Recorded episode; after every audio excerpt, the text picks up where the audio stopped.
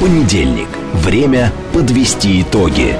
Главный редактор радиостанции «Говорит Москва» Роман Бабаян вместе с вами обсудит и проанализирует главные события прошедшей недели, их причины и последствия. Вспомним, что было, узнаем, что будет.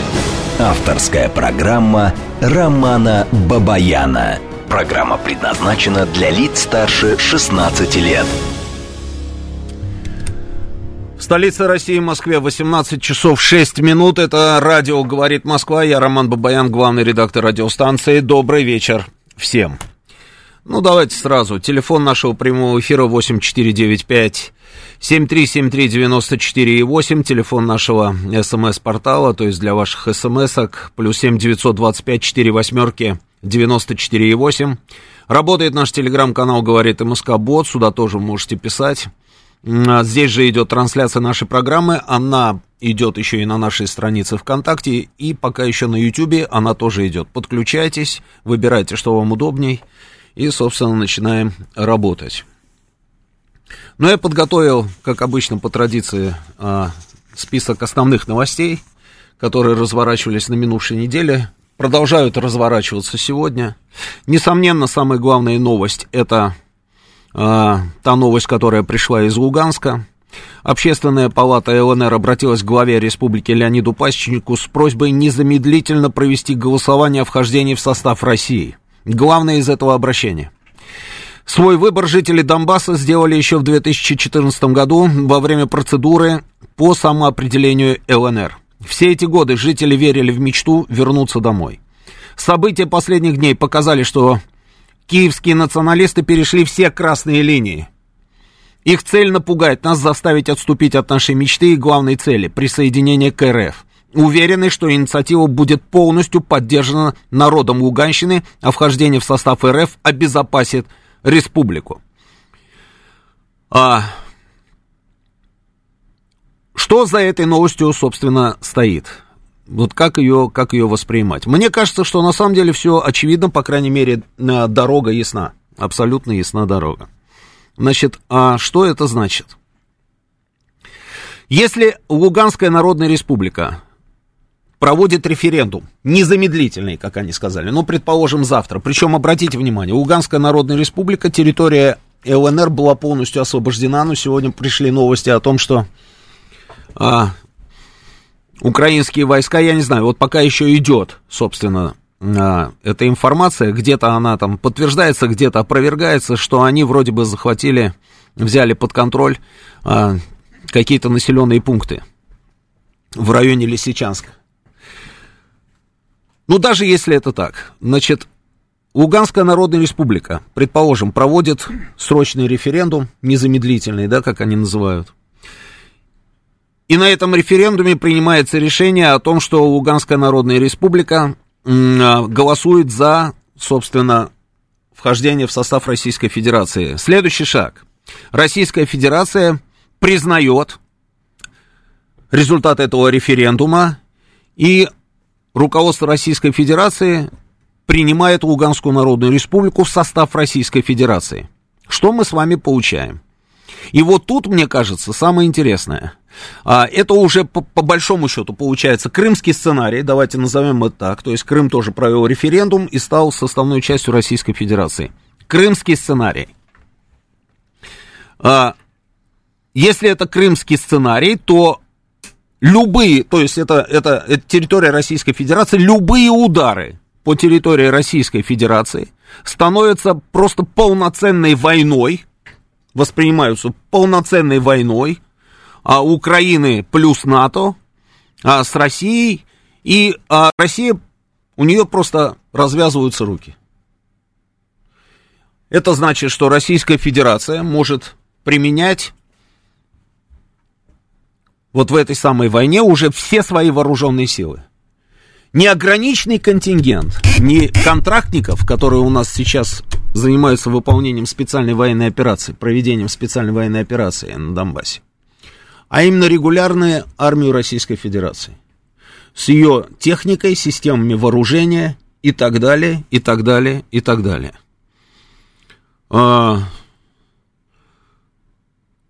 Понимают Ну, это сигнал, правильно же, да? Это сигнал.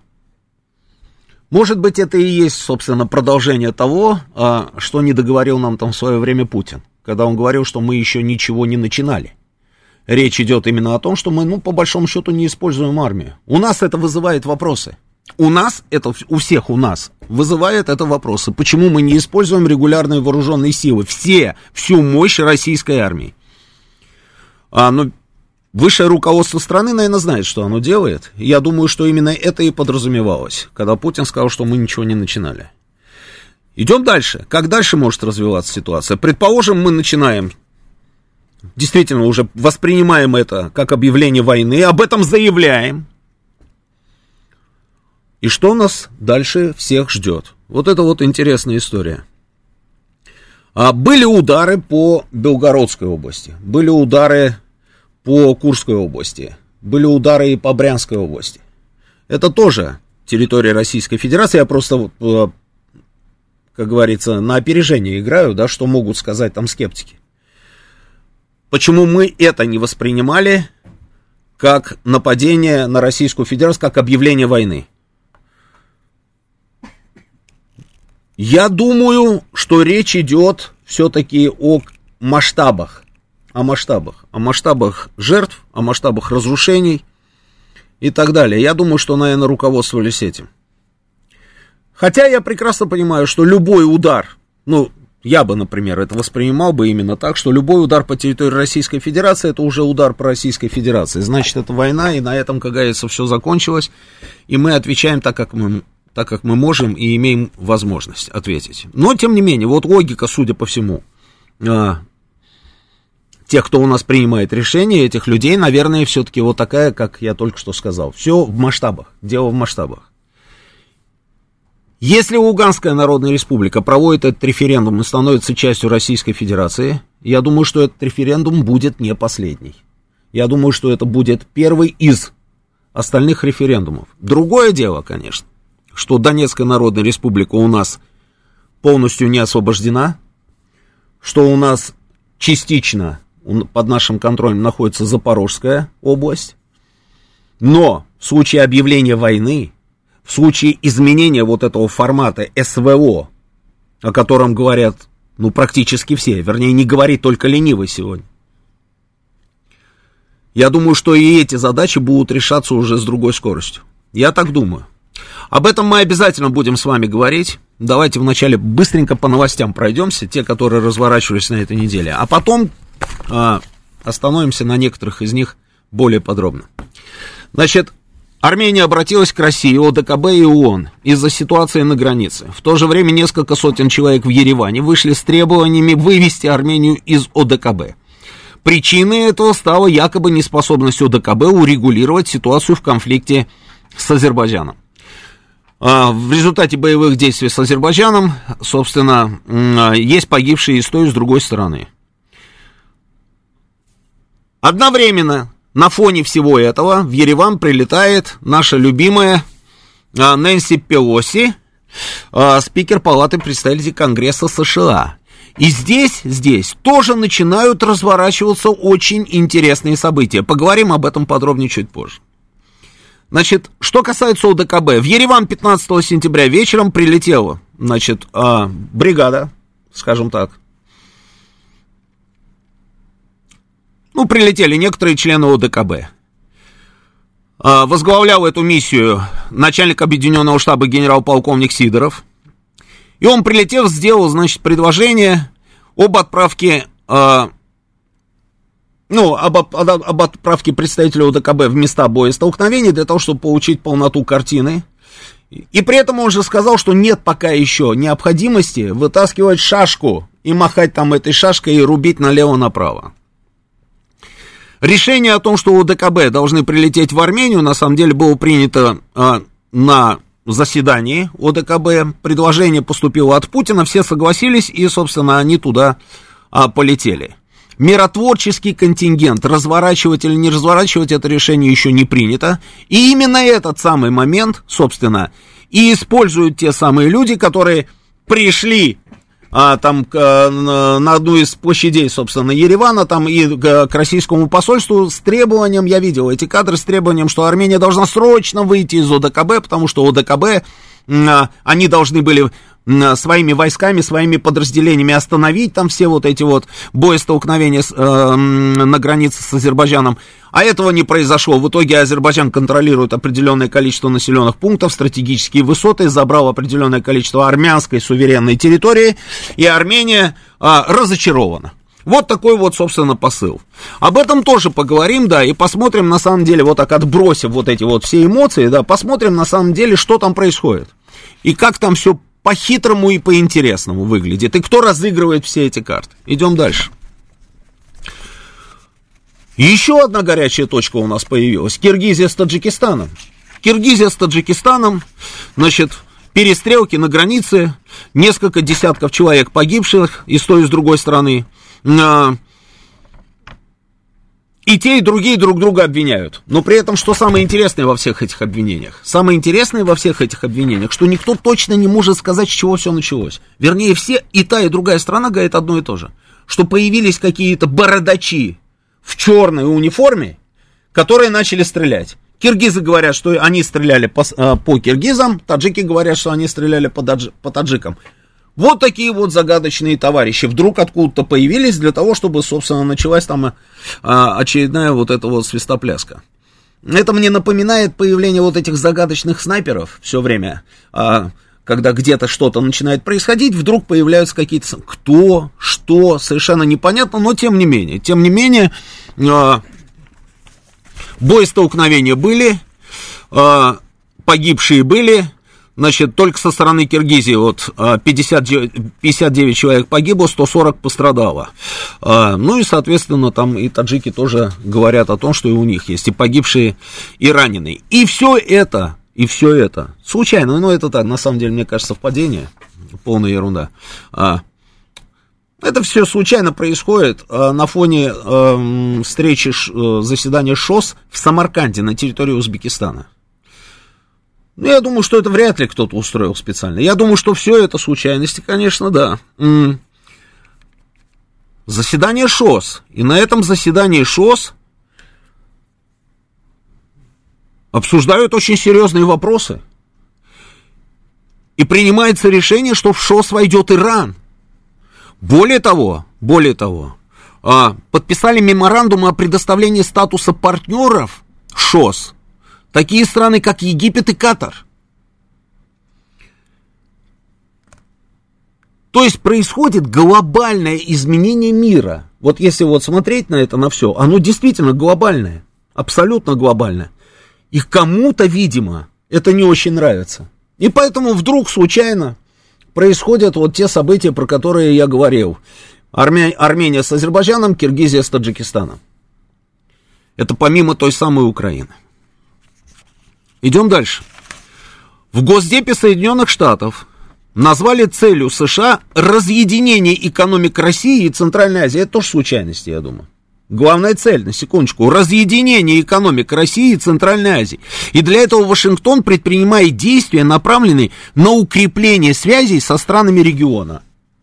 И вдруг вот в этих странах региона, там, собственно, начинается вот то, что начинается. А страны бывшего эс эс эс эр нарастили поставки в Россию на фоне э, всех вот этих санкций, которые обрушились там на Российскую Федерацию. Это следствие перестройки торговли на фоне санкций, эффектов крепкого рубля, там говорят эксперты, и так далее, и так далее. Агентство Рейтер во вторник со ссылкой на свои источники, значит, нам попробовали вбросить историю там по поводу Козака. О том, что он якобы заключил предварительное соглашение с украинскими властями в начале спецоперации в рамках договоренности каких-то. И Киев обязывался удовлетворить основное требование российской стороны не вступать в Североатлантический альянс. А, и якобы президент Владимир Путин отверг, собственно, это предложение, с, ко- с которым к нему пришел а, Козак. Вот для чего вбрасывается эта утка? Ну, эта уточка вбрасывается опять ровно для того, чтобы... Именно Россию сделать вот той самой страной, а, скажем так, абсолютным злом. Абсолютным злом. А, страной, которая не в состоянии остановить конфликт, в той самой зоне, где она сама себя позиционирует как посредник номер один, это если мы берем там зону Нагорного Карабаха, Азербайджана и Армении, страной, которая не способна остановить боестолкновение между двумя членами оборонного блока, где Россия, конечно, играет первую скрипку, и страной, где... у которой есть база в одной стране, и лет тридцать там, собственно, мы находимся на территории другой страны. То есть, понимаете, да, такой удар по репутации просто со всех, вот по, по, по всем направлениям, по всем направлениям. И здесь вот вам, пожалуйста, и здесь вот типа Козак пришел и сказал, что Украина готова выполнить все ваши требования, она не хочет вступать в НАТО, но кровавый Путин сказал нет, и мы будем делать то, что мы делаем. Дальше, параллельно с этим, приходят новости, что Киев попросил у Вашингтона около тридцати видов вооружений. Казалось бы, ничего особенного. Мы уже привыкли к тому, что Киев все время просит вооружение, вооружение, вооружение. Но здесь, в этом самом списке, на самом деле, вот эти вот так называемые ракеты «Атакамс», которые способны э, бить на расстоянии до трехсот километров. А это то, те самые ракеты, которые мы, мы считаем уже... абсолютно опасными для нашей территории, потому что триста километров, представляете, у кого-то есть иллюзии, допустим, что из Харьковской области, если бы у них были бы эти ракеты, они бы там не воспользовались бы этими ракетами и не били бы никуда. Конечно, будут бить. Но вот в этом списке они эти ракеты указывают. Тут же, значит, а, а, Вашингтон сказал, что нет-нет, вот эти ракеты мы не дадим, мы пока не готовы, там и так далее, и так далее. Но идет утечка, идет утечка информации. И в соответствии с этой вот информацией, которая утекла, мы получаем что? Мы получаем, оказывается, ту информацию, которая свидетельствует о том, что они ведут переговоры по-тихому для того, чтобы поставить им эти самые ракеты. Другое дело, на что они рассчитывают, потому что если будет нанесен удар этими ракетами, мы же поймем, что удар был нанесен этими ракетами. Но тем не менее, тем не менее... Именно так все это происходит. Дальше идем, дальше идем. Помощник американского лидера Джейк Салливан заявил, что США делают все для помощи Украине, однако поддержка не должна вызывать эскалации конфликта в сторону Третьей мировой войны. Вот давайте вот возьмем с вами и подчеркнем сейчас вот это выражение. Третья мировая война в исполнении господина Салливана. Была произнесена, да, эта фраза? Угу. Ракеты «Атакамс» «Земля-Земля» разработаны американской корпорацией, то-то-то-то-то, значит, это открытые источники Пентагона, и Америка пока не собирается их передавать. Прям сразу же следом за Салливаном секретарь Генеральной Ассамблеи ООН Кереши заявил о приближении мира к ядерному конфликту.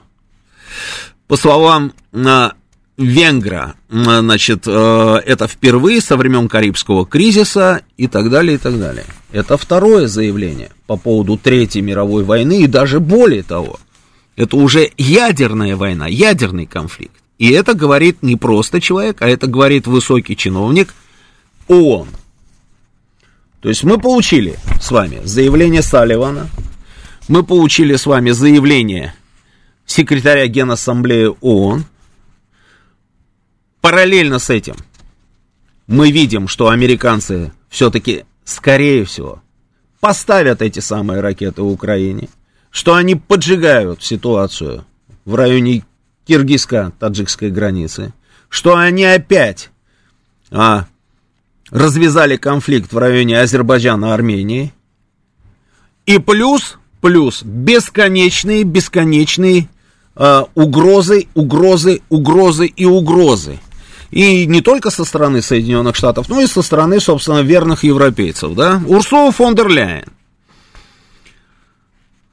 Еврокомиссия все еще работает над потолком цен на газ. Еврокомиссия готовит предложение по ограничению цен на газ в зависимости от уровня отношений со страной-поставщиком. Россия манипулирует на рынке энергии, рынок больше не функционирует. Санкции ЕС против России останутся в силе, пока ее экономика не будет разорвана. Солидарность Европы с Украиной остается непоколебимой. Сейчас самое время проявить решимость, а не умиротворение. Жозеп Боррель, следующий товарищ у нас. Мы настаиваем на том, что санкции против России работают, мы не можем их отменять, пока они не принесут результат. Сейчас нам нужно удвоить усилия, а не сомневаться. Вот так, вот как-то, понимаете? США и ЕС прибегнут к санкционным мерам в отношении карт МИР, ду-ду-ду, ду-ду-ду, ду-ду-ду, ду-ду-ду. Вот такая у нас с вами картина маслом. А, сказать, что все тревожно, это не сказать ничего. Все тревожно, очень тревожно. И а, вот я всегда был противником, на самом деле, всех вот этих вот, как говорится, заявлений о том, что мы на пороге какого-то грандиозного катаклизма. Видите, до сих пор не хочу произносить вот это словосочетание, но ведь они же уже открыто об этом говорят. И более того, они не только говорят, они это делают. Они это делают. Здесь они это делают руками Украины и НАТО. При этом, если натовские солдаты носят форму украинской армии, это же вовсе не значит, что это не натовские солдаты, правильно?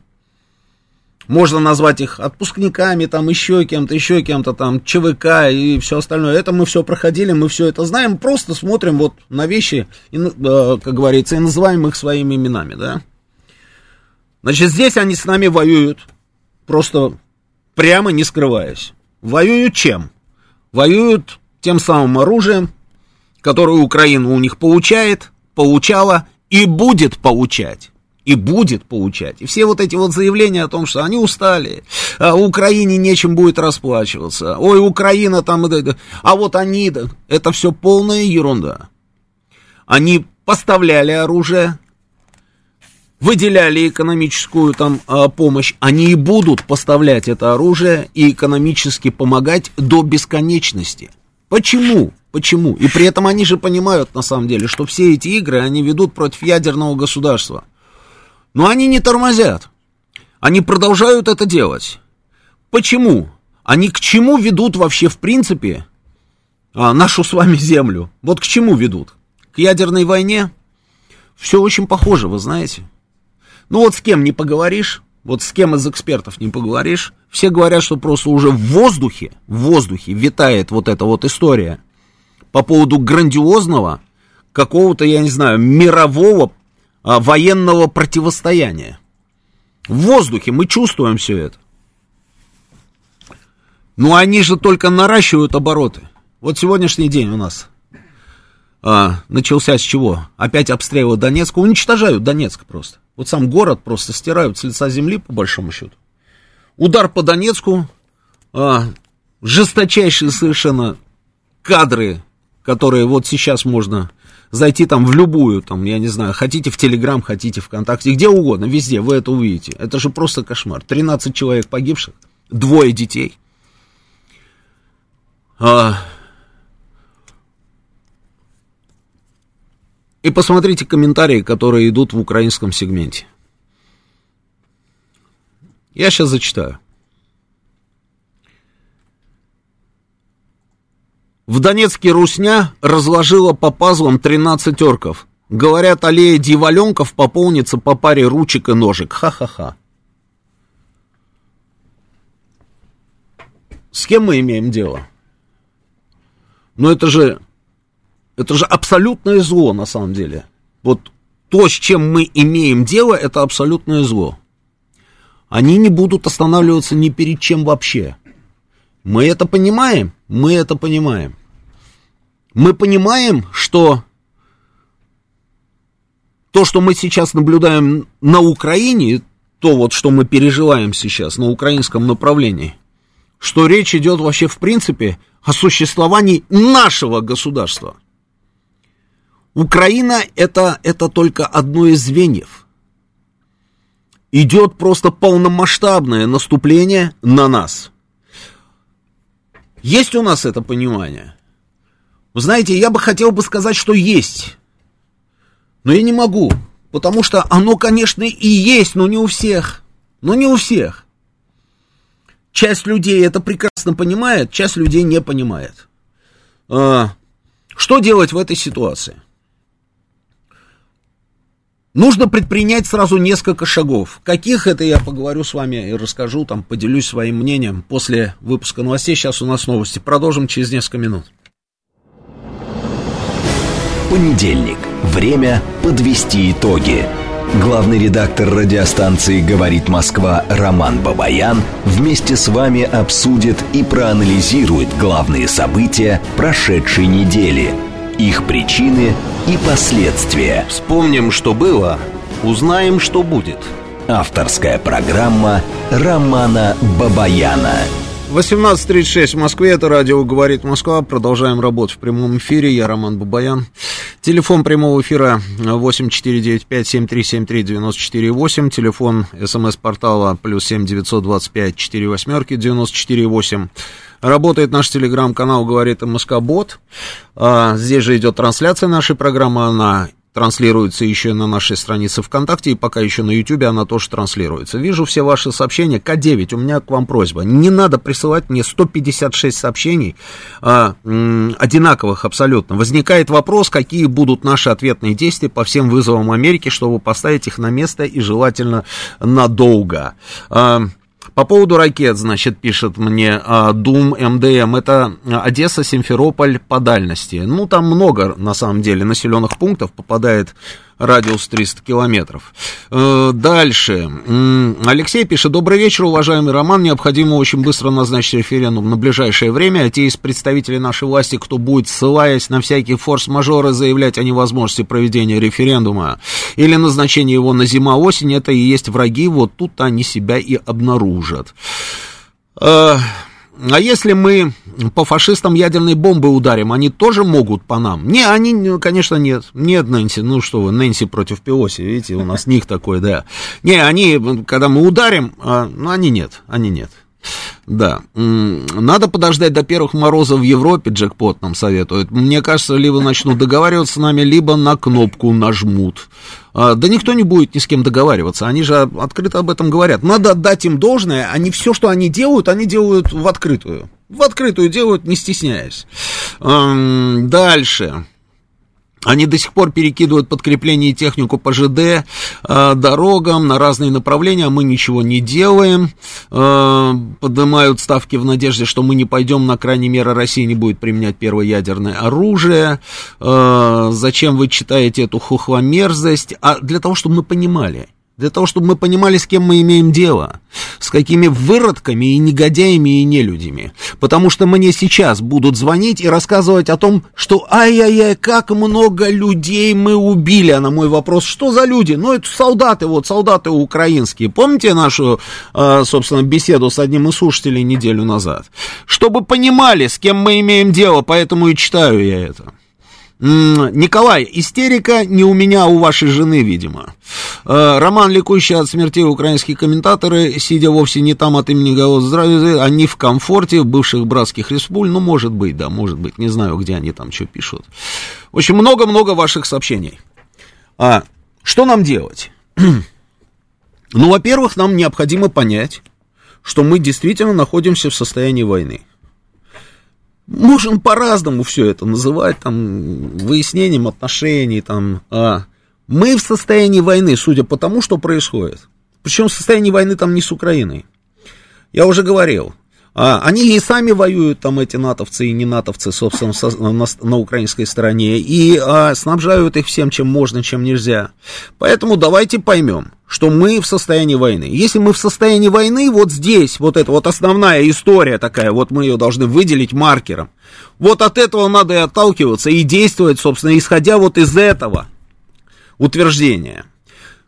Что делать? Причем это война, да? Вот та самая война, вот когда мы говорили, много лет мы говорили о том, что, слушайте, ну, ну мы воюем по большому счету с ними. И появились все вот эти лукавые, знаете, формулировки. Гибридная война, а, а, какая-то информационная война, еще какая-то война. Да плевать на это, на все, это война. И эта война идет уже очень давно. Очень давно. Она началась ровно на следующий день после того, как не стало Советского Союза. Она продолжается, эта война, по сей день. Тогда они победили, И они же опять открыто, собственно, об этом говорят. Мы победили вот в этой самой войне, там медальки даже там напечатали, да, все, Советского Союза не стало. Но войну-то никто не отменял, они продолжают действовать. И отсюда все вот эти вот и расширение НАТО, и нерасширение, и выходы из всевозможных договоров, которые были подписаны там в свое время. То есть эта война продолжалась, продолжалась и продолжается по сей день. Надо отдать должное, там, я не знаю, Борису Николаевичу Ельцину, он тоже начал подозревать в какой-то момент, что что-то не то. И пытался каким-то образом там, пусть неуклюже как-то там, непоследовательно там в чем, но пытался хоть как-то сопротивляться. Ну и чем ему ответили? Ему взорвали ситуацию сразу на Северном Кавказе. Давайте вспомним Первую Чеченскую войну. Это же было совсем недавно. Это было у нас. Взорвали ситуацию там. Поддерживали? Конечно, поддерживали. Террористы угоняют самолет, взрывают там, я не знаю, захватывают больницы, что только не делали. Резали головы российским солдатам на перегонки. Как они их называли, этих людей? Они их называли повстанцами. Повстанцами, борцами за независимость, за свободу и так далее, и так далее. Они присылали туда всевозможные миссии во главе с Тимом Гульдиманом. Я никогда не забуду этого величайшего, собственно, человека, где он, интересно, сейчас. И прикрывали все вот эти зверства, которые происходили. Прикрывали, прикрывали, и информационно подпитывали, и деньгами, и инструкторами, кем только, собственно, не поддерживали. Взорвали там ситуацию. Она начала немножечко меняться после того, как президент поменялся у нас. И тогда мы остановили вот это вот все, что у нас происходило на Северном Кавказе. Остановили вот это вот, вот, вот, вот, это вот уже практически начавшийся процесс распада Российской Федерации, уже не Советского Союза. Но они же не остановились. Они вначале, так знаете, они вначале стали присматриваться. Помните вот этот вопрос, да, кто вот такой там мистер Путин? Они пытались понять вообще, что это за человек. Вроде бы Ельцин же его, да, там представлял, да, и говорил, что вот этот парень, там, он теперь будет вместо меня. А, помните воспоминания Клинтона, да? Они стали присматриваться, что там, что за Путин там, да, чем он там занимается, что он там задумал и так далее, и так далее. Путин тогда, понимая, в каком состоянии у него оказалась страна, не делал никаких резких заявлений. Но потихонечку, потихонечку, потихонечку, потихонечку мы остановили вот этот вот процесс распада государства, который у нас уже набирал обороты. Ну, набирал обороты, слушайте. Мы помним с вами, что происходило у нас на Урале. Мы помним, что у нас происходило в Татарстане. Мы помним, что у нас происходило, собственно, на, на Северном Кавказе, на том же самом, была еще Вторая Чеченская война, которая вдруг почему-то началась, хотя казалось, что уже и не должна была начаться, но почему-то, собственно, Басаев решил пойти рейдом на Дагестан, ни с того, ни с сего. Ни с того ли, ни с сего ли, называется. Мы наблюдали за этим, но потом начали потихонечку эти процессы останавливать. И потом в какой-то момент они вдруг поняли, что, оказывается, этот парень, который э, пришел вроде бы там э, после Ельцина, и Ельцин говорил, что с ним проблем не будет, что он нормальный. И вдруг этот парень там сепаратизм, собственно, искоренил по большому счету. Распад государства остановил. Они просто... Вот эту самую ориентацию Путина на российский суверенитет, не побоюсь этого слова, ведь мы же в последнее время все чаще и чаще про это говорим. Суверенитет, суверенитет, и президент об этом же продолжает говорить. И они тогда поняли, что вот эта вот вся его стратегия и его ориентация на суверенитет, это есть прямая угроза им. И они в этот самый момент, когда они это поняли, они решили перейти в наступление. И дальше мы с вами наблюдали уже что?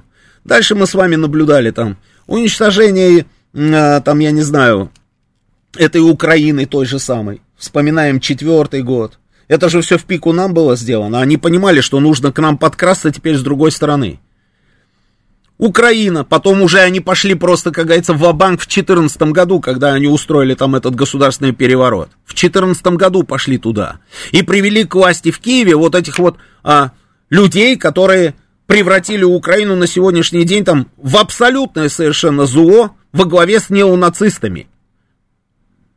Нравится это кому-то или не нравится, или те, которые мне будут рассказывать про еврейские корни там господина Зеленского, плевать на это на все.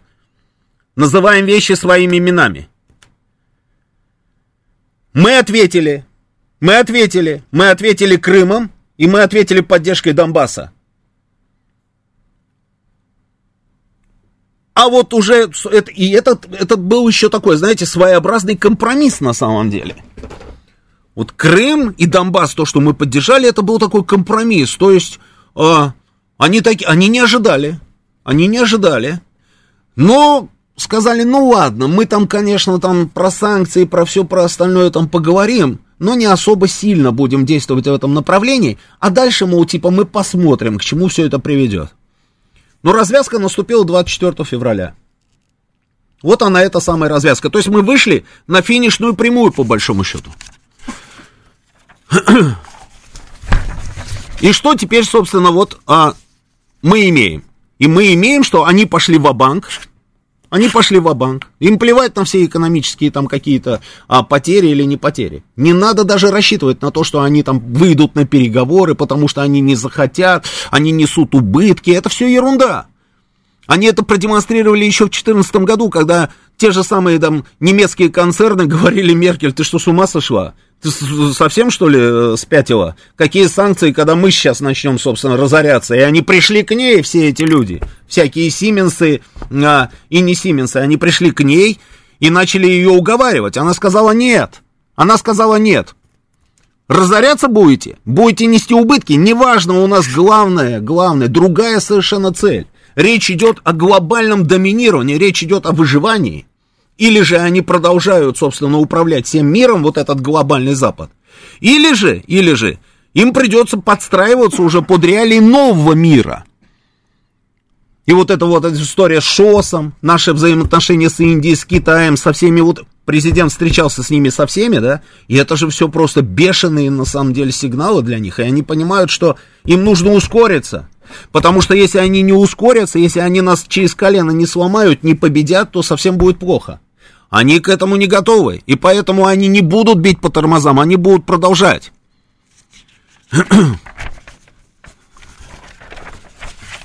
Именно поэтому они готовы поддерживать хоть черта лысого, главное, чтобы он был против нас. Вспоминаем Сирию. Вспоминаем, там, как они там создали этот самый ИГИЛ. И мы все диву давались. Да что ж такое-то? Что ж за ерунда? Мы приходим в Сирию воевать с террористами, а они нам рассказывают о том, что не-не-не, вот это, вот эти головорезы, это нормальные пацаны, это не террористы, они нормальные. А вот эти вот, ну, ну, ну эти так, немножечко так, слегка. А когда мы начинаем наносить удары по базам террористов, они вывозят, собственно, их своими военными вертолетами. И мы не можем понять, что ж за ерунда такая? Как же такое может быть? Как же можно считать там вот этих головорезов, которые выкладывают ролики там на Ютубе, да, и головы режут в прямом смысле слова, а они почему-то называют их какой-то оппозицией. Ведь мы же задавались этими вопросами. Но если вот подняться над этой схваткой, над этой грандиозной схваткой, тогда все пазлы складываются. И понятно, на самом деле, там режут головы, но они же против этих, правильно? Это же нанесет удар по нашим интересам, значит, вперед будем их поддерживать. Какая нам разница, кто это?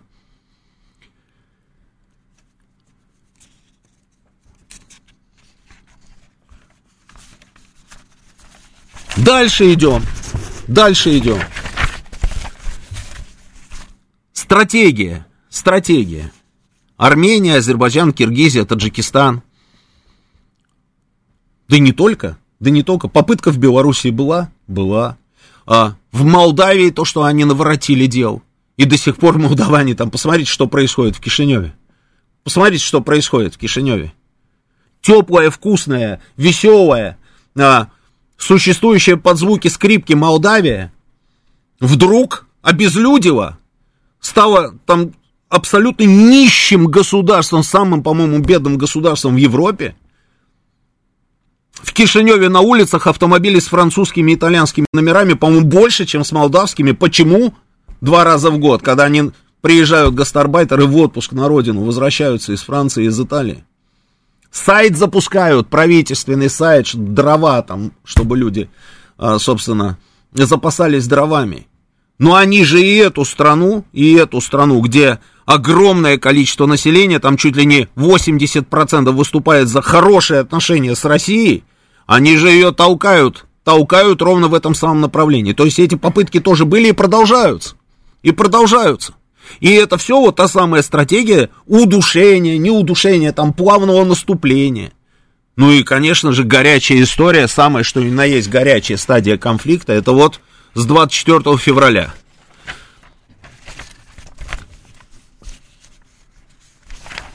Надо только понимать одну простую вещь, что вот во всей, во, во всей этой истории,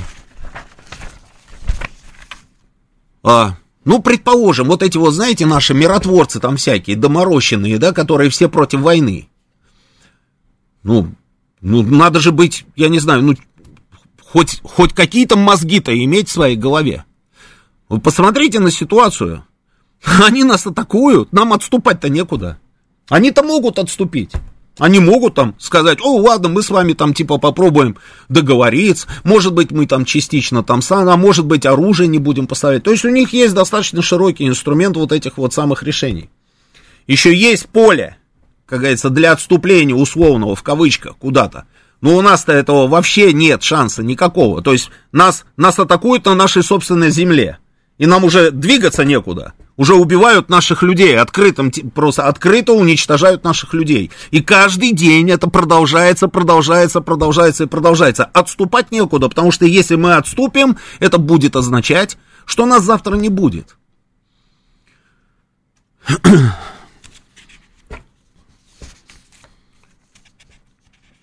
Мобилизация, про которую говорят. Но я не про эту мобилизацию. Я вообще не понимаю, я вот э, уже об этом говорил, повторю. Не понимаю, зачем нам нужна мобилизация, если у нас есть э, российская армия. Но нам нужна другая мобилизация. Она точно нам нужна. А нам нужна, знаете, какая? Вот, э, как назвать ее там? Не тотальная, да, мобилизация, а вот полноценная мобилизация, в первую очередь, экономики, например. Ну, экономики. Должна экономика у нас быть уже мобилизационной совершенно экономикой.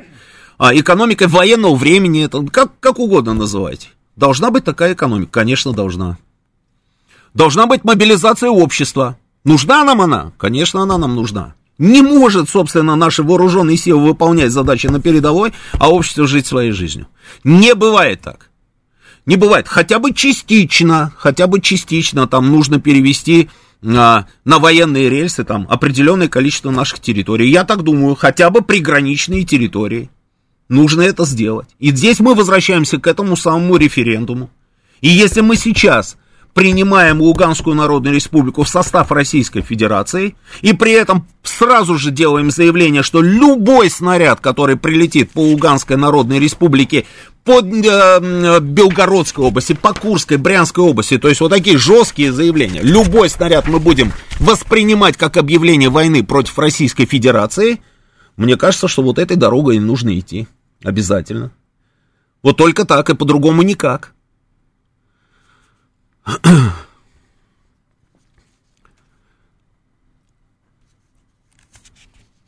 И общество, общество, наконец, наше, то есть мы с вами, наше с вами общество должно проснуться. Ну, должно проснуться общество. А оно у нас вот идет как-то своей дорогой, что ли, все это продолжает идти.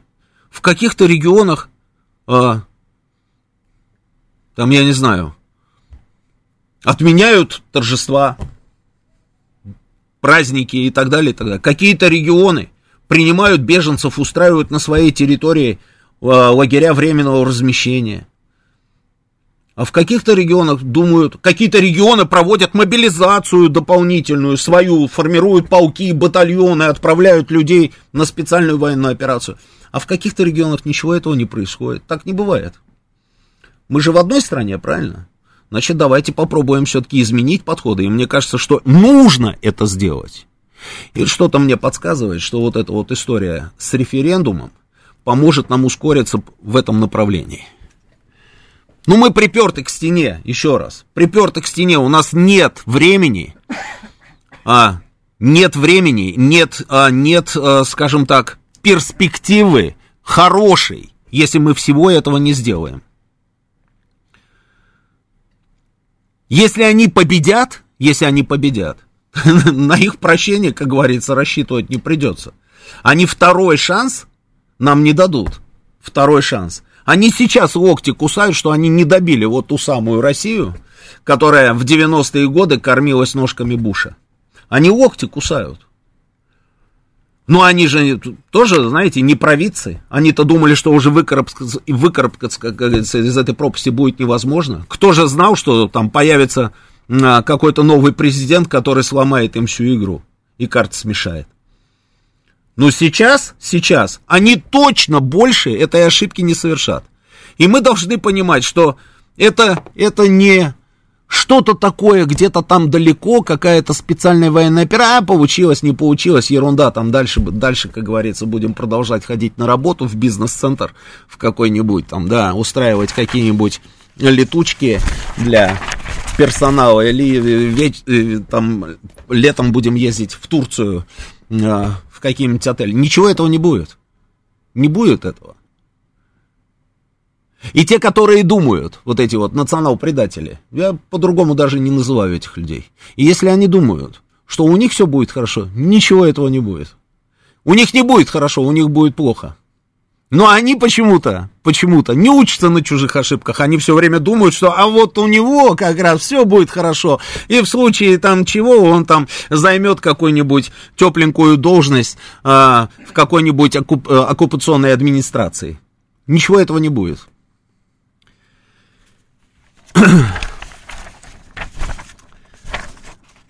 Ну вот как-то так. Накипело называется. Накипело.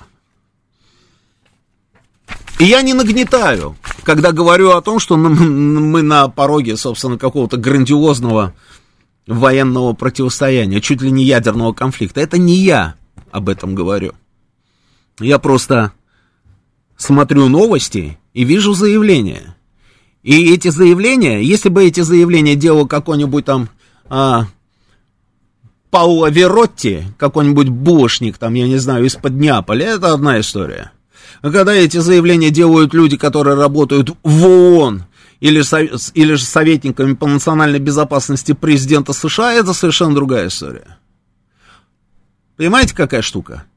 И это не нагнетание, это констатация. И чем быстрее мы это поймем, тем будет лучше.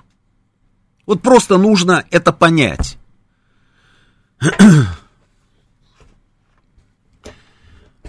Павел спрашивает, а жители РФ хотят присоединения новых дотационных областей? А это вы, Павел, решили, что это дотационные области? Или кто это решил?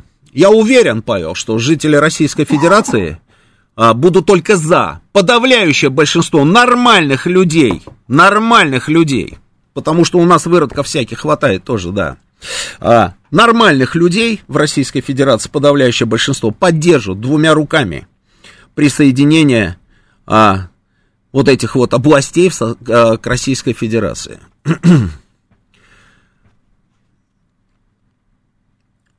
Удары, читаю, а, удары по пограничным территориям Украины, по всем входящим объектам, прикрутит винтики по поставкам техники и оружия. А, тут много можно а, говорить о том, что нужно делать. А, Хард-Ку. И по этому, и по тому, и по другому можно наносить удары. Удары нужно наносить э, почему угодно. Здесь, как говорится, поле непаханное. Просто если мы переходим в состояние войны, а я допускаю этот вариант, да, еще раз, то тогда я думаю, что да. Тогда я думаю, что все, о чем вы говорите, может стать целями. Я думаю, дело в другом, Александр э, Перепелкин пишет. Мы примем, э, примем ЛНР по причине того, что вся территория ЛНР освобождена. Это даст пример другим областям, в том числе ДНР, освобождать свою территорию Украины. Добро пожаловать в РФ. Вы знаете, Александр, я вам по секрету скажу, что ДНР уже давным-давно готова присоединиться э, к Российской Федерации, и их не нужно стимулировать включением ЛНР в состав Российской Федерации. И я думаю, что никакие другие области в таком стимуле тоже не нуждаются. А, так, все-таки мобилизация, если это война, спрашивает Василий. Я вам уже объяснил, про все про мобилизацию я вам сказал. Почему бы Зеленского не уничтожить по сценарию Дудаева? А потому что нужно менять, мне кажется, собственно, вот эту вот всю историю, связанную с СВО.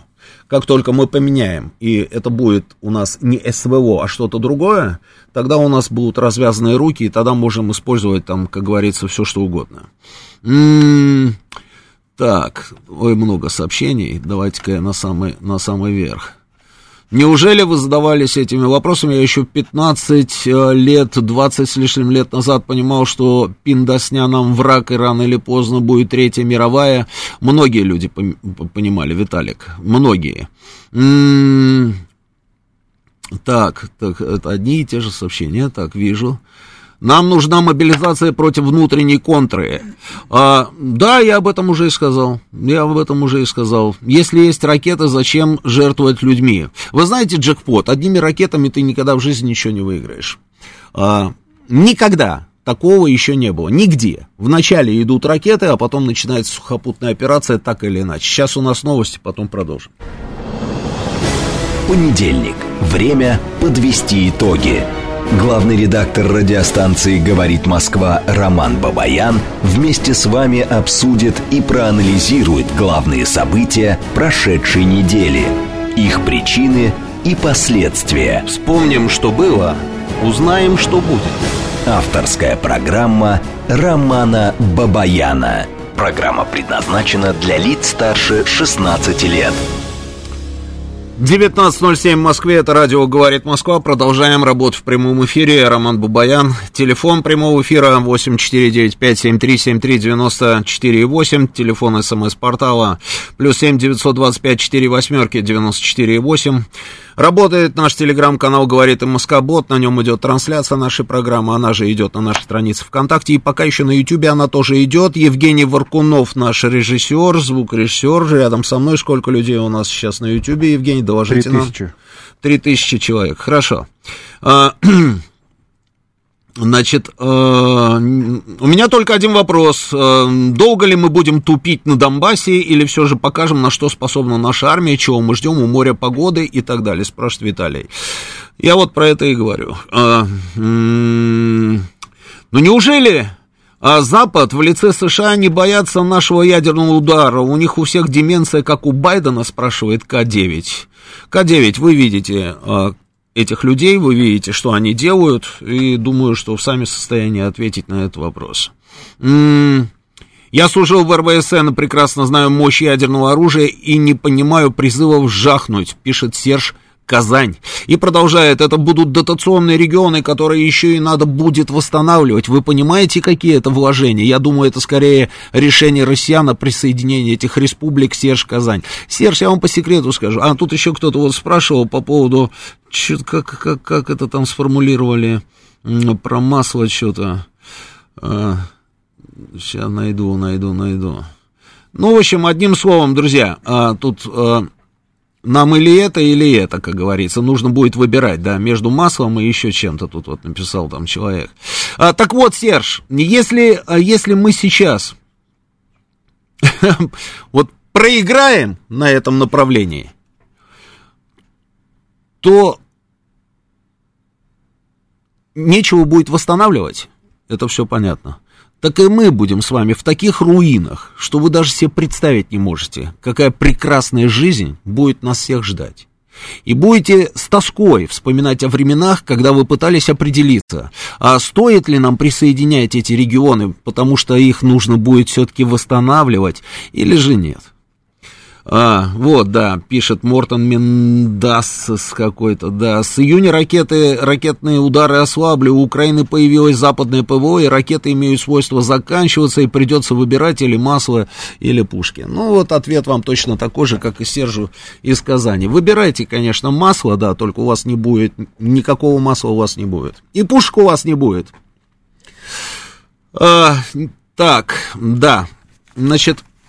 Ну, давайте обменяемся мнениями, да, обменяемся мнениями. И потом я еще очень хочу поговорить с вами по поводу а, того, что происходит у нас в Армении, да. Тут у меня спрашивали, а что ж такое-то? Ну, почему же мы им помощь-то не оказываем, если они у нас попросили помощь по линии о дэ ка бэ, да? Нужно бы оказать им помощь. Отвечу на ваши вопросы, но вначале обменяемся мнениями здесь. Здравия желаю, Сергей Алексеевич. Здравия желаю, Роман. Здравствуйте. Мне кажется, время заявлений и предупреждений уже прошло. Угу. Вот шестнадцатого сентября, находясь в Самарканде, президент, там, отвечая на вопросы журналистов, отметил, что Москва до поры до времени сдержанно отвечает на украинские удары по инфраструктуре и теракты. И напомнил, что, под, э, что недавно вооруженные силы России нанесли пару чувствительных ударов. Ну, он имеет в виду ТЭЦ, которые он предложил считать предупреждающими. И заметил, что если дальше ситуация будет развиваться подобным образом, то ответ будет более серьезным. Так вот, предупреждений такой направленности от президента и министра обороны, то есть высшего руководства военно-политического, начиная с четырнадцатого апреля по шестнадцатое сентября, в течение пяти месяцев было несколько. тринадцатого апреля министр Шойгу сказал, если удары по территории там, России будут продолжаться, то мы нанесем по центрам принятия решений удара, в том числе по Киеву, от чего раньше, как он заметил, вооруженные силы воздерживались. Они и сейчас воздерживаются. Потом шестнадцатого июля Шойгу поручил наращивать действия вооруженных сил для исключения нанесения Киевом ударом по гражданским объектам. Они продолжаются. Наконец, седьмого июля президент заявляет, что все должны знать, что мы-то по большому счету всерьез пока еще и не начинали. И что получается? Удары по гражданским объектам в Донбассе и по территории России продолжаются с массовой гибелью людей, включая детей. То есть ситуация, как он говорит, развивается подобным образом. А ответа пока серьезного нету. Вот сегодня и сегодня, семнадцатого числа, в Донецке убито всего в общей сложности вместе с Горловкой двадцать человек. Мы два десятка человек потеряли. Если сегодня в ночь, скажем, или завтра, утром или опять в ночь, последует вот этот серьезный ответ, о котором президент говорил шестнадцатого сентября, то возникает вопрос, а почему его не нанесли три дня назад, пять дней, мы спасли эти жизни. Вот остается, зависает вопрос, какой же должен быть этот серьезный ответ, который будет уже не предупреждением, и который хоть в какой-то мере уравновесит в общественном сознании вот те жертвы в результате обстрелов мирного населения Донбасса и территории России. Вот этот плюс на минус, как мы его воспримем-то? Да, Сергей Алексеевич, да, да, согласен. Пора а... бить. Да, согласен, Сергей Алексеевич, согласен, что пора уже действовать, да, и я думаю, что мы с вами сейчас в начале вот ровно этого самого процесса. Вот смотрите. Несколько минут назад пришла новость. Общественная палата ДНР обратилась к Пушилину с просьбой незамедлительно провести референдум о принятии республики в состав России. Ну, скажите мне, пожалуйста, это все просто так? Мне кажется, что это не просто так. А за минуту до этого я вижу новость. За минуту вот до этого. Я вижу новость, жители Херсонской области желают как можно скорее провести голосование, чтобы получить гарантии вхождения региона в состав Российской Федерации. Об этом заявил Кирилл Стремоусов. М? Процесс пошел, да? Я думаю, что это, это вот как раз вот ровно вот та самая история, про которую я говорю. А иначе в чем смысл? Смысл тогда в чем? Можно же было провести их, допустим, там, и не сейчас, а чуть попозже, да? Нет, вот решение принимается, вот прям вот на наших, на наших глазах, мне кажется, мы сейчас с вами становимся свидетелями того, что принимается какое-то очень важное решение. Марина Николаевна, здравствуйте. Добрый вечер. Здравствуйте. Вы знаете, я вот поддерживаю, Сергей Алексеевич, по-моему, выступал, отвечал. Да. Вот, я человек не военный, естественно, служу, так сказать, с бытовой точки зрения. Mm-hmm. Вот у нас в стране мужчин, по-моему, больше, чем десять, на десять миллионов меньше, чем женщин. Женщины не могут создать семью, потому что мужчин не хватает. А у нас, значит, президент говорит о том, что, значит, вот эта особая, значит, военная операция будет продолжаться еще какое-то там время. Значит, какое-то там время наши мужчины, которые бесценны, поскольку их меньше, чем женщин, будут, значит, будут объективные условия, в которые они могут погибнуть.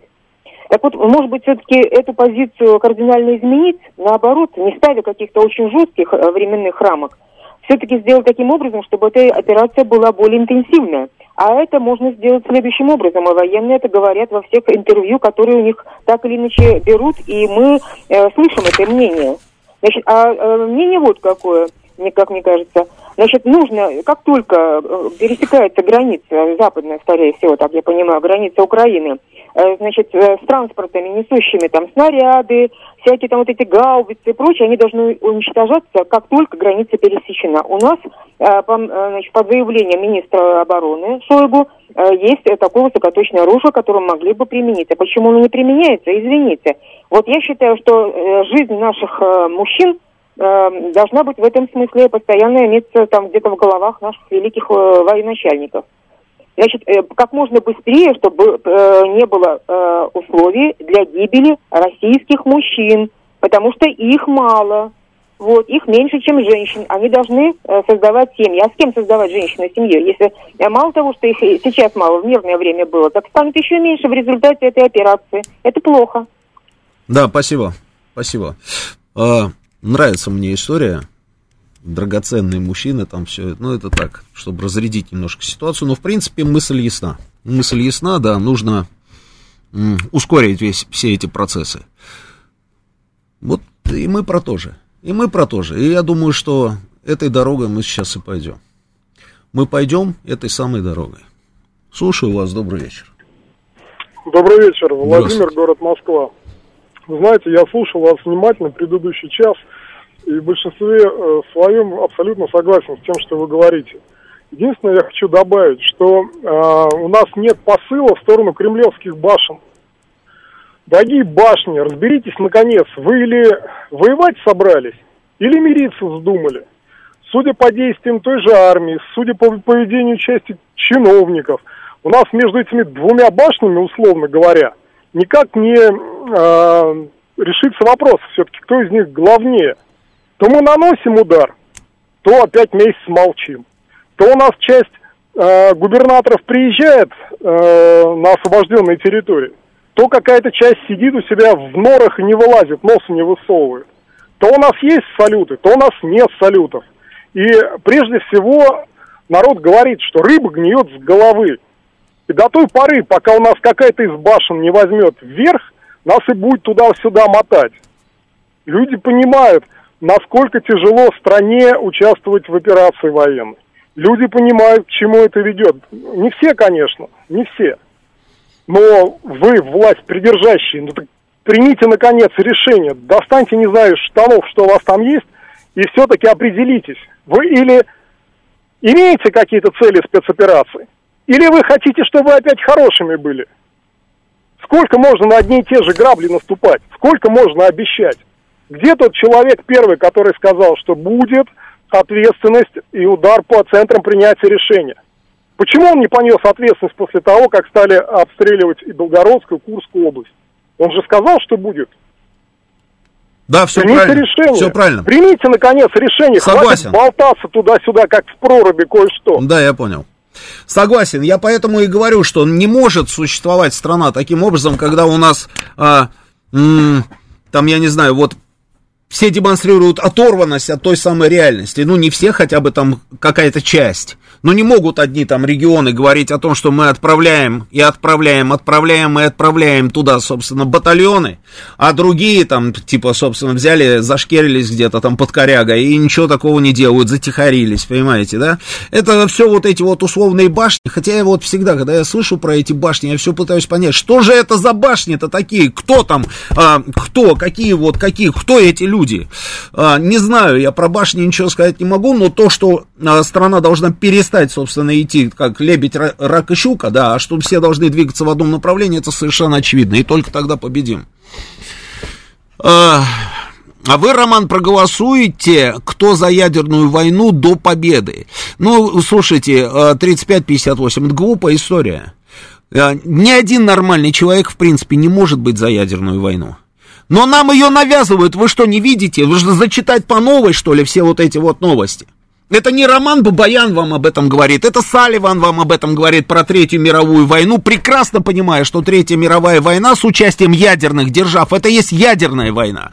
Это человек, который работает там секретарем э, Генассамблеи ООН, он нам говорит о том, что мы оказались со времен Карибского кризиса максимально близко, собственно, к началу ядерной войны.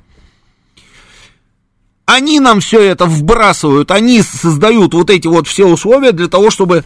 Э, Ну, знаете, вот когда котенка там, вы, просто котенка, народившегося вчера, ты в угол загоняешь, он начинает потом шипеть и бросается, понимаете, понимая, что, может быть, как говорится, и шансов-то нет, но деваться ему некуда. Уже прижали к стене на нашей же собственной территории, я вам еще раз говорю, наших же людей убивают каждый день.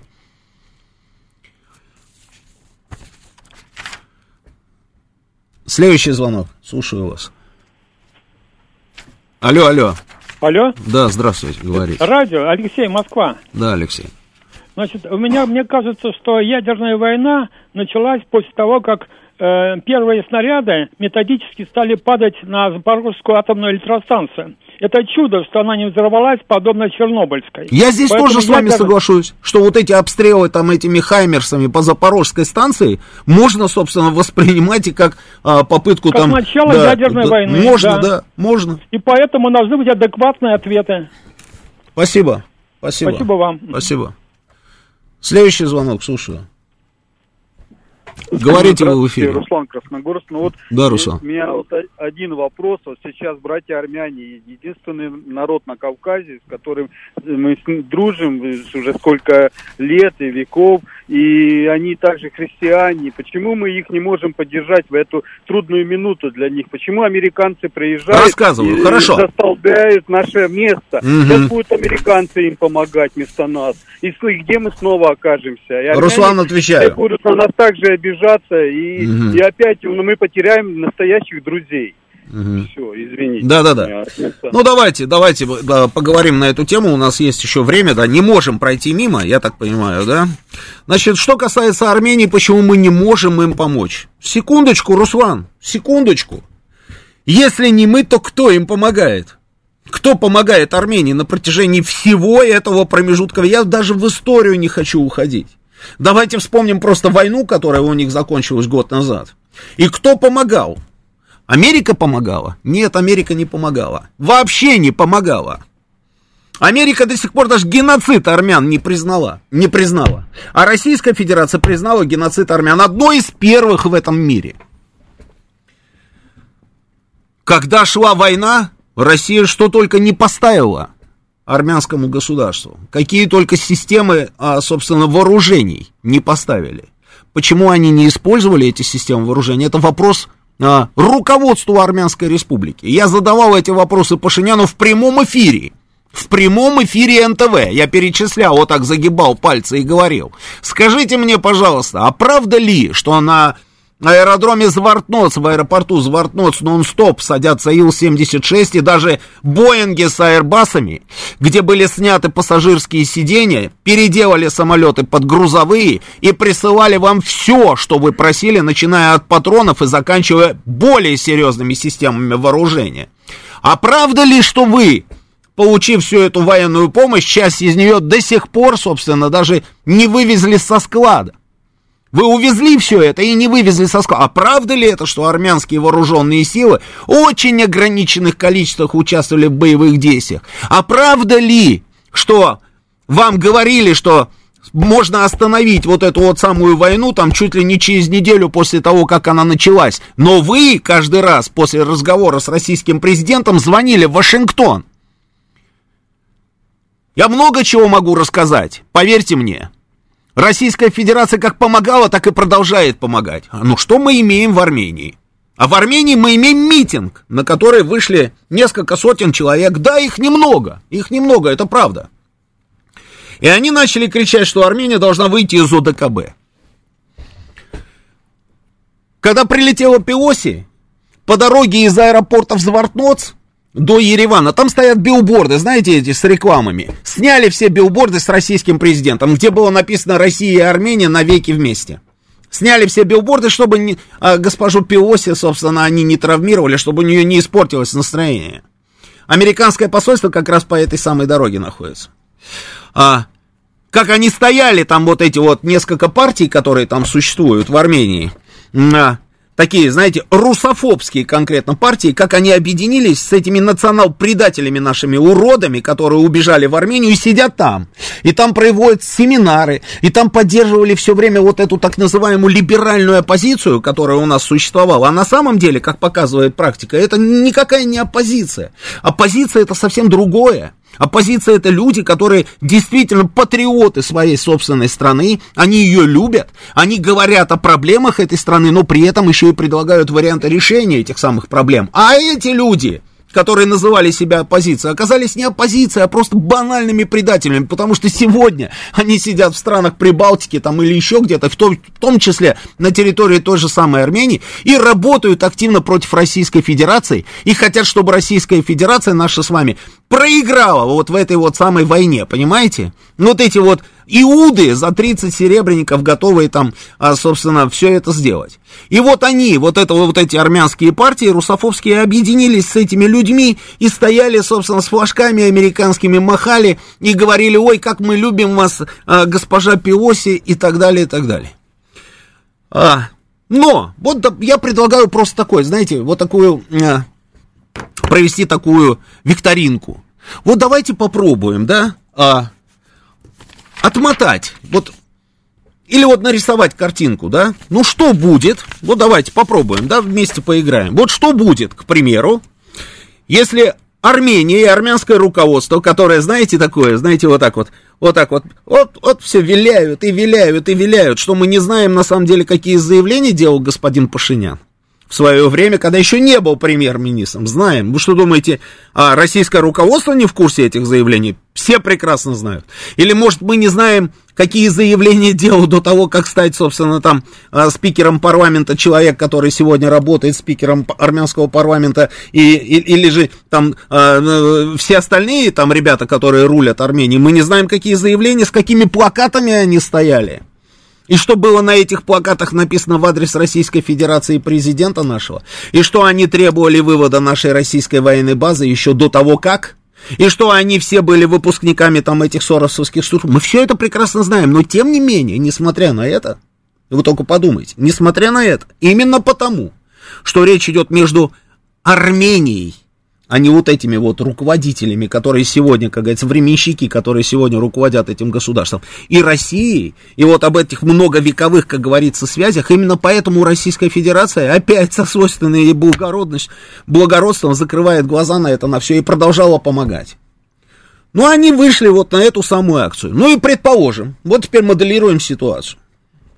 Вот этим недоумкам, а, мне кажется, вот надо просто их собрать, этих людей, и просто им сказать: ну вот предположим, давайте начнем с глобального, да, значит, что получит Армения, если она, а выйдет из о дэ ка бэ, разорвет связи с Российской Федерацией и пойдет в сторону Америки, Америки, которая им вообще не помогает. Чем помогает Америка, собственно, Армении? Выделяя какие-то два с половиной рубля, но при этом они, надо отдать им должное, они когда два рубля выделяют, они делают это так, что потом ночью разбудишь любого человека там в Армении, и он тебе скажет: да, Америка выделила два доллара, да, да, вот они выделили. Россия так не работает. Россия там может миллиарды, собственно, предоставить, но при этом никогда не требует, чтобы вот это село где-то там в подсознании. К сожалению, это неправильно, но это факт, это так. Предположим, они пошли в сторону Америки. Что мы получаем? Сразу у них все проблемы будут решены? Да? Я просто вспоминаю пятнадцатый год, пятнадцатый год, когда в Османской империи просто в промышленных масштабах уничтожали людей. Люди бежали на глазах, на глазах у всех этих цивилизованных товарищей, как они себя называют. Французы те же самые, франкофонию Пашинян устраивает в Ереване, франкофонию. Французы наблюдали за всем за этим. Помешали они османам уничтожать армян? Нет, не помешали. А немцы, немцы, на секундочку, помешали? Нет, более того, они еще, собственно, и помогали. Они еще и помогали, потому что в каждой воинской части Османской империи были немецкие советники. в чине генерала или полковника как минимум. А может быть, итальянцы остановили? А может быть, американцы остановили? Нет. Все, что сделали они, они спасли там маленькое количество людей, которые были допущены на территорию их посольства. И все. И на этом все закончилось. Единственная страна, которая спасла от полного уничтожения, уничтожения эту нацию, была Россия. Но при этом, при этом, вот те уроды, которые выходят сейчас с этими лозунгами, они почему-то про это не говорят. И рассказывают нам о том, что есть добрая Америка, которая им поможет. Ну вот давайте после новостей я расскажу, во что превратится Армения, если она пойдет по этой дорожке. Понедельник. Время подвести итоги. Главный редактор радиостанции «Говорит Москва» Роман Бабаян вместе с вами обсудит и проанализирует главные события прошедшей недели, их причины и последствия. Вспомним, что было. Узнаем, что будет. Авторская программа Романа Бабаяна. девятнадцать тридцать шесть в Москве. Это радио «Говорит Москва». Я Роман Бабаян. Еще раз добрый вечер всем. Телефон прямого эфира восемь четыре девять пять семь три семь три девять четыре восемь. Телефон нашего СМС-портала плюс семь девятьсот двадцать пять четыре восемь девяносто четыре восемь. Работает наш телеграм-канал «Говорит Москва-бот». Здесь же идет трансляция нашей программы. Она идет еще и на нашей странице ВКонтакте. И а, пока еще на Ютубе она тоже идет. а, Евгений, доложите нам, сколько у нас а, человек на Ютубе смотрит сейчас нашу трансляцию. Три тысячи пятьсот человек. Хорошо. Значит, Роман, поясните, в чем же вопрос, пишет Валентин Джонсон. В ОДКБ входят несколько стран, кроме самой РФ. Почему не могут действовать в пользу Армении другие страны-члены? Где Беларусь, где Киргизия и так далее? Ну, слушайте, во-первых, что касается, почему, почему мы не, не завели туда военных? Потому что боевые действия были остановлены. Как остановлены были эти боевые действия? Боевые действия были остановлены после того, как С Пашиня... Пашинян поговорил с Путиным, и потом Алиев непосредственно в Самарканде тоже встретился с Путиным. Потом министры обороны Армении поговорили с Шойгу, министр обороны Азербайджана тоже поговорил с Шойгу, боевые действия были остановлены. Миссия ОДКБ туда прилетела, но боевых действий там пока нет. Боевые действия были остановлены. До последнего момента, на самом деле, было непонятно, нас, как... выглядело это самое обращение Армении к ОДКБ. Во время той войны, которая была год назад, они тоже рассказывали людям, что мы вот, да, ОДКБ, мы сейчас хотим обратиться к России там, и так далее, и так далее, но так и не обратились. Не обратились. Почему? Потому что, как они потом же сами объясняли, на самом деле, своему населению, своему народу, что, ну, речь же шла о Нагорном Карабахе, а Нагорный Карабах — это не территория Армении, и поэтому а Нагорный Карабах не член ОДКБ, поэтому мы не могли, собственно, обратиться. Обращаться там по линии ОДКБ можно по-разному, по-разному, точно так же, как и в НАТО. Есть пятый параграф, например, в НАТО, есть четвертый параграф в ОДКБ. То есть нападение на одну из стран ОДКБ означает нападение на них на всех, поэтому они совместно должны там, собственно, а, а, участвовать в процессе остановки этих боевых действий. На протяжении суток руководство Армении не говорило, на основании какого параграфа ОДКБ они написали вот это вот обращение. Потому что есть параграф номер два, такой, экстренные консультации там, и так далее, и так далее. Есть параграф номер четыре. И только к вечеру они заявили о том, что это был параграф номер четыре. Но от руководства ОДКБ я подтверждения этой информации не видел, что это был параграф номер четыре. А зная, как там все всегда устроено, знаете, встречается Пашинян с Путиным, при этом на сайте, значит, армянского премьера потом дают расшифровку, там, типа, вот этой самой встречи. И там написано, Россия сказала, что она сделает это, другое, двадцатое, тридцатое, тридцать шестое. А в Кремле потом с удивлением, с удивлением все это дело читают и говорят, ребят, да вы что? И дают свою версию вот этой самой встречи. И даже видео-варианты. И там совершенно не так выглядит, как, собственно, преподносится в Армении. Это вот что касается ОДКБ. Поэтому я не знаю, на основании какого параграфа они, на самом деле, обращались к ОДКБ. Но, тем не менее, ОДКБ...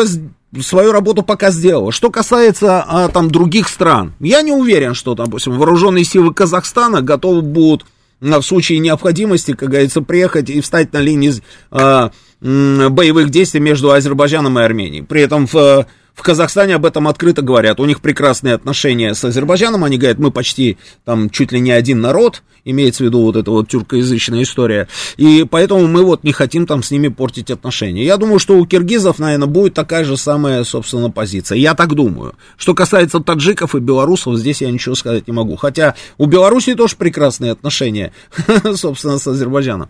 Здесь остается только одна единственная Россия. Но при этом, при этом, Россия не может быть больше Армении, чем сама Армения, на секундочку. Это так не работает.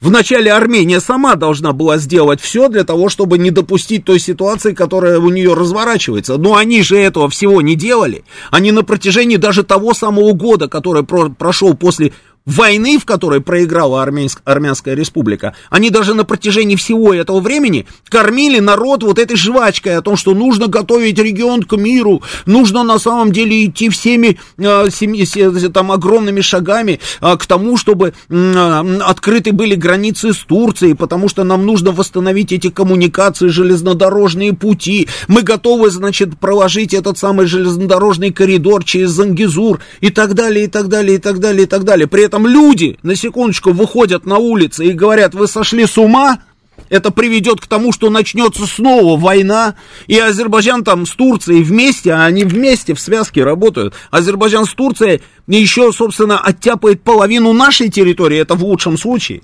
это уже речь не про Карабах, но власть что делала? Власть просто разгоняла всех этих людей, а это десятки тысяч человек, которые выходят на улицы Еревана и выходили каждый день, посмотрите на эти кадры. А разгоняла и говорила, нет, нет, нет, нам нужно идти на, на путем сближения там со всеми вот этими вот ребятами, да. В итоге вот они получили вот это самое сближение.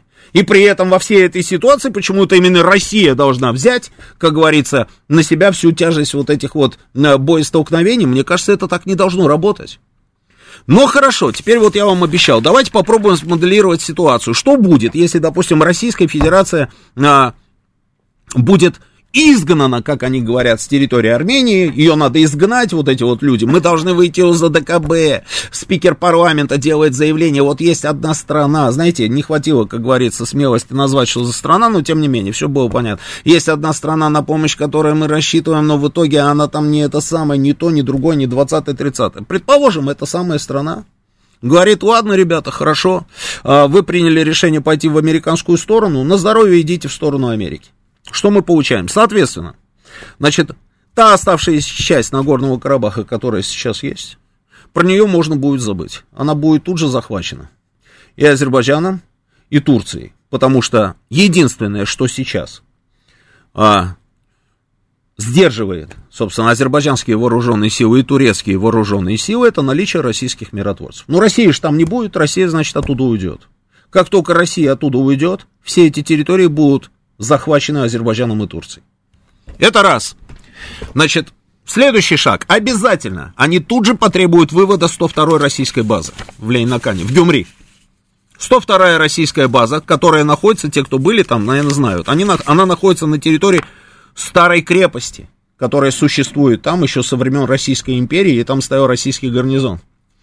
Это ров, мост, вот, вот, вот прям вот старая крепость, вот как будто бы из фильмов, как говорится, про историю, да. Уйдет сто вторая российская база. На ее место придет другая база. Чья? Конечно, американская. Американская база придет туда. Прекрасно. Как только американская база появится на территории Армении, тут же начнутся проблемы с Ираном. Тут же моментально начнутся проблемы с Ираном. А на сегодняшний день Иран... Исламское государство Иран. Это еще один, по большому счету, ну, скажем так, ну, не союзник, да, но это, по крайней мере, не враг армянского государства.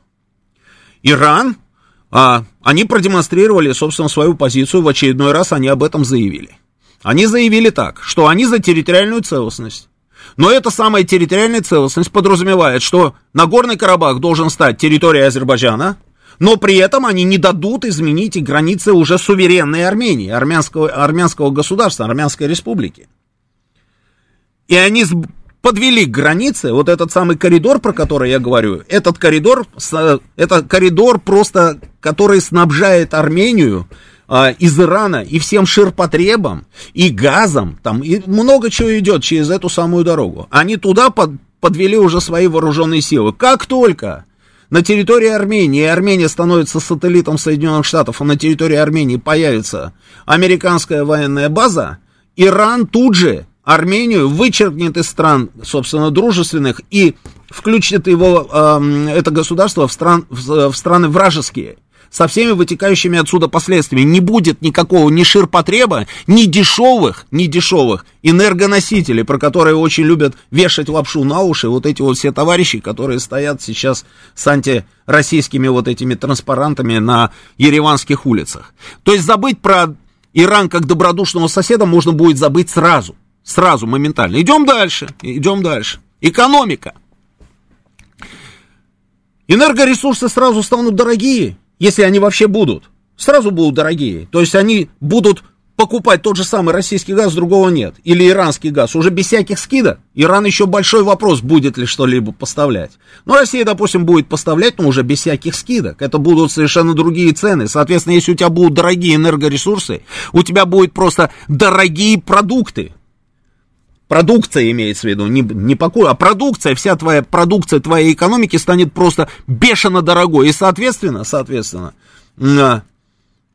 она просто, можно будет сразу забыть и про российский рынок, на который она сейчас еще поступает, и еще хоть как-то там, как говорится, можно будет ее реализовать. Про это можно будет сразу забыть. Правильно? Правильно, совершенно верно.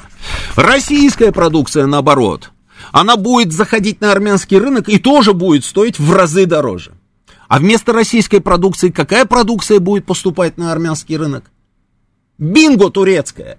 Турецкая. Заполонят абсолютно все. А дальше мы просто смотрим левым глазом на Батуми, на Аджарию грузинскую и понимаем прекрасно, как все это может выглядеть. Вот как вот сейчас сами, собственно, грузины говорят, что Батуми это просто тур... вся Аджария, это уже турецкий вилаят. От центра Батуми до Трабзона, до центра сто пятьдесят километров всего-навсего. Я много раз ездил этой дорогой.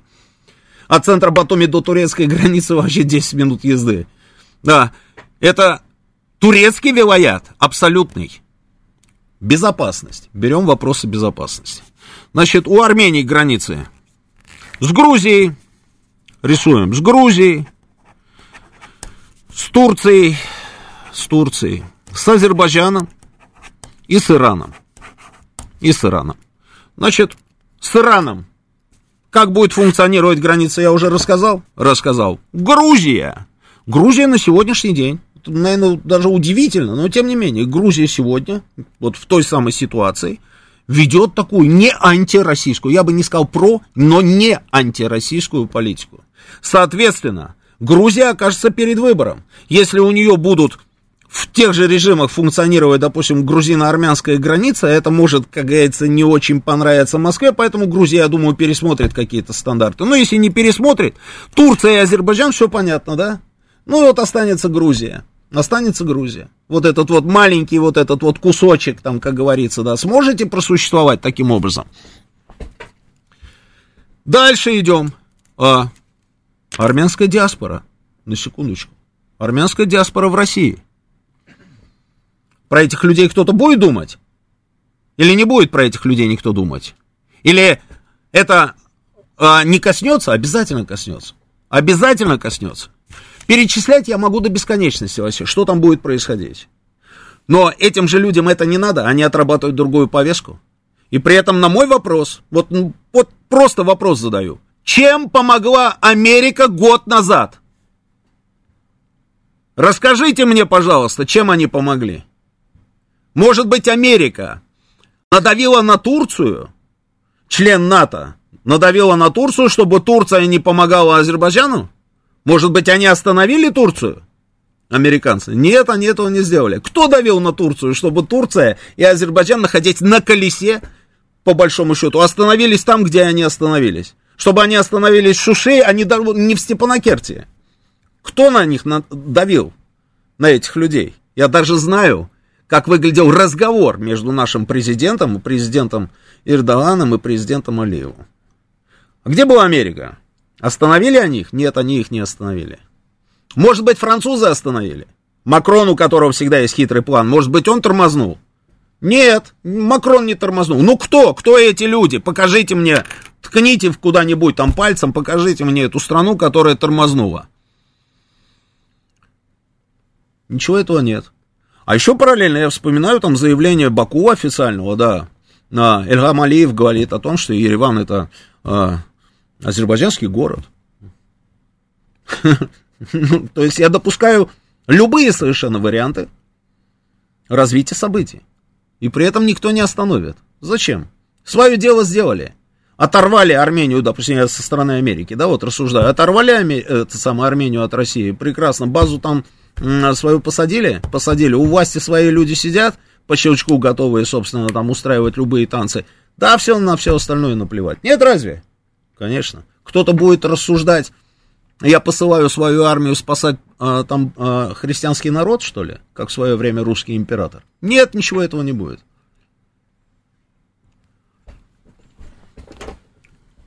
Слушаю вас, добрый вечер. Говорите вы в эфире. Георгий зовут. Да. Я хотел бы, я хотел бы сказать про Донбасс. Мне кажется, сейчас время пришло принимать срочно и Донбасс, и Луганскую область, Херсонскую. Почему? Потому что здесь, как говорится, и Харьковская область, и Одесская, они ничего с этими рагулями общего не имеют, вот с этими западенцами. Там начнется тоже, когда решительность Россия покажет, решительность, когда мосты будут сожжены уже, как говорится, Рубикон пройден. И Запад поймет, уже воевать с Россией — это только как бы ядерная война. Поэтому уже как бы не, и другие области, вот как Харьковская, там начнется какое-то освободительное движение, то есть партизанская война начнется, может быть, даже в Одессе захват и переход на нашу сторону. Почему? Потому что Одесса и вот с этими западенцами, которые в Австро-Венгрии хвосты там свиньям крутили, там свинопасами были, разница большая, это русский город Одесса. Я думаю, сейчас они страхом просто забиты, а когда уже поймут, что Николаевская область также вот освободили Николаевскую, сразу референдум, сразу же принятие в России. Одесскую то же самое. И там, мне кажется, там партизанская война начнется, наоборот, на Украине. Они хотели все здесь начать, а там начнется.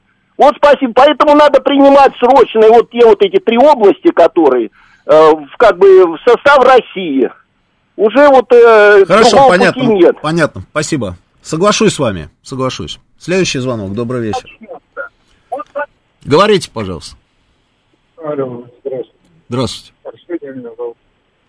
Я в Карабахе был до начала этих событий. Угу. Я не помню, какой, два-три года назад, наверное. Я по Накерти в Ереване разговаривал с местными, но все однозначное было мнение, что только присутствие российских войск, оно благодаря этому только удерживается Карабах. Карабах. Потому что в Агдаме, да, то есть там же и минные поля, эти все с двух сторон постоянные учения, то есть это очень напряженно все было. Но и все прекрасно знали, что только как благодаря нашим э, войскам, то есть Азербайджан не это самое. Ну, подавляющее ну, большинство пойдет, людей да. до сих пор, собственно, спасибо за звонок, подавляющее большинство людей до сих пор, собственно, в этом уверены. Но при этом есть политические силы, есть, э, которые вот занимаются тем, чем занимаются, понимаете? Следующий звонок, слушаю вас.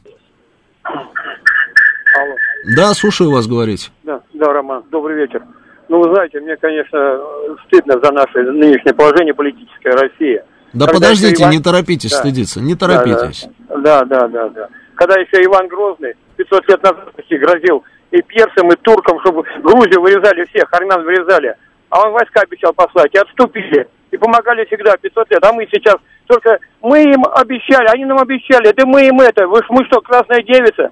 О ком мы говорим? Это зверью. Они славян уничтожают, брат, брата убивают. О чем вы говорите? Нас живых никого не оставят. Ни грузин, ни армян, никого. Вы понимаете, в чем дело? Вот беда-то в чем? Нам нужно сплотиться славянам, братьям.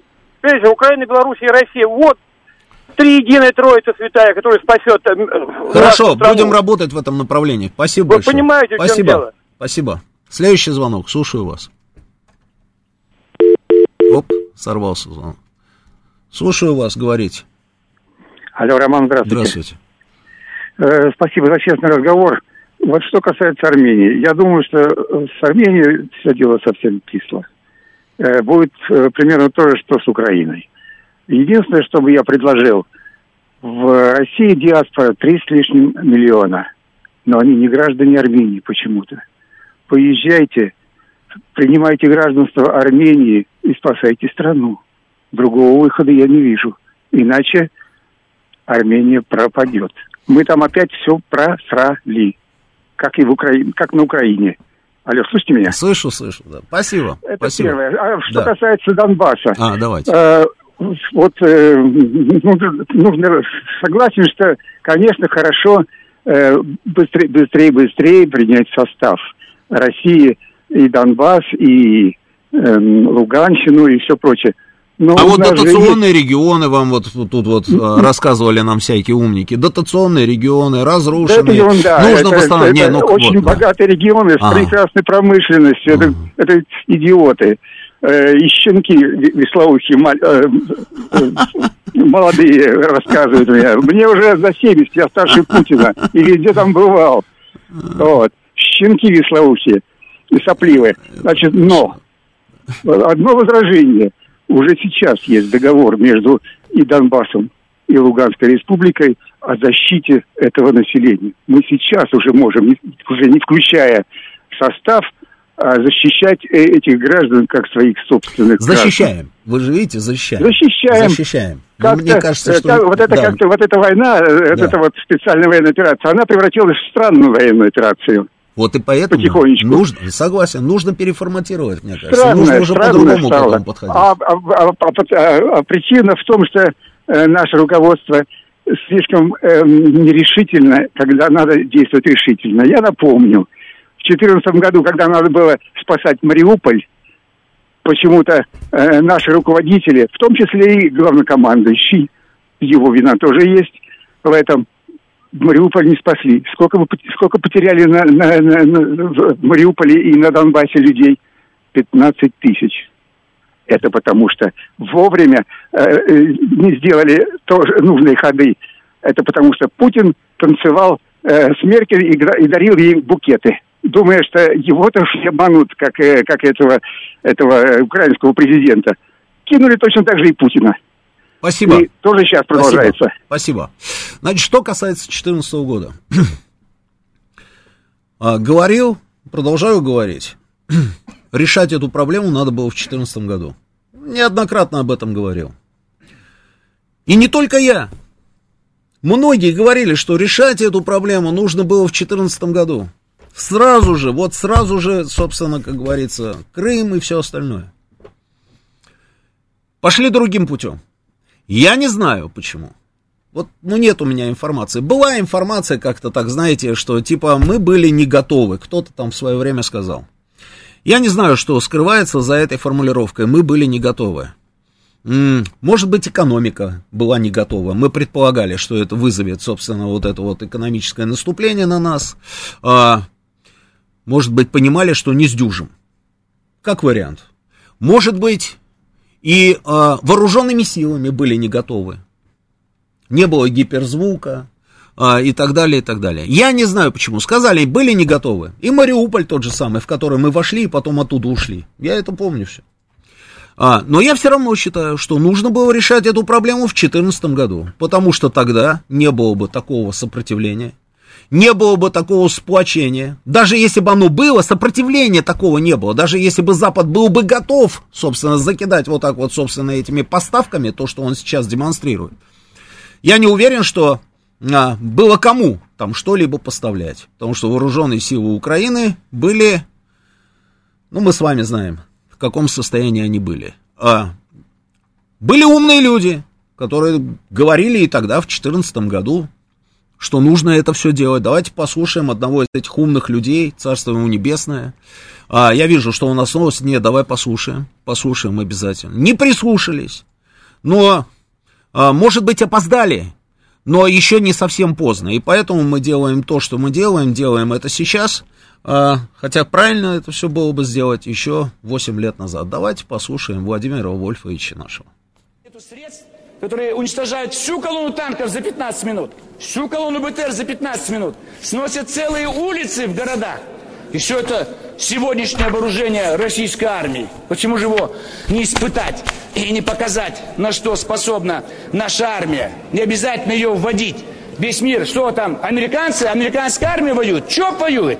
Добровольцы воюют? А у нас миллионы добровольцев могли бы там повоевать. Из тюрьмы их выпустить, штрафные батальоны создать. И сказать, ваше, ни шагу назад, вот Луганск, Донецк и дальше до Одессы, Приднестровья. И они все пропашут ночью и днем, лишь бы не вернуться в наши тюрьмы. Поэтому направление на юг, а не на запад. Мы с ними злим. Мы получили эту Польшу проклятую. С этой Польшей возимся сколько времени. А Польша Украину делает такой же враждебной. Польша Прибалтику сделала. Зачем нам эта Польша нужна? Мы победили Наполеона. Чем ушли из Парижа? Там бы сегодня еще стояла бы наша армия. И не было бы вообще никакой войны. Из Берлина ушли. Сегодня бы там армия стояла.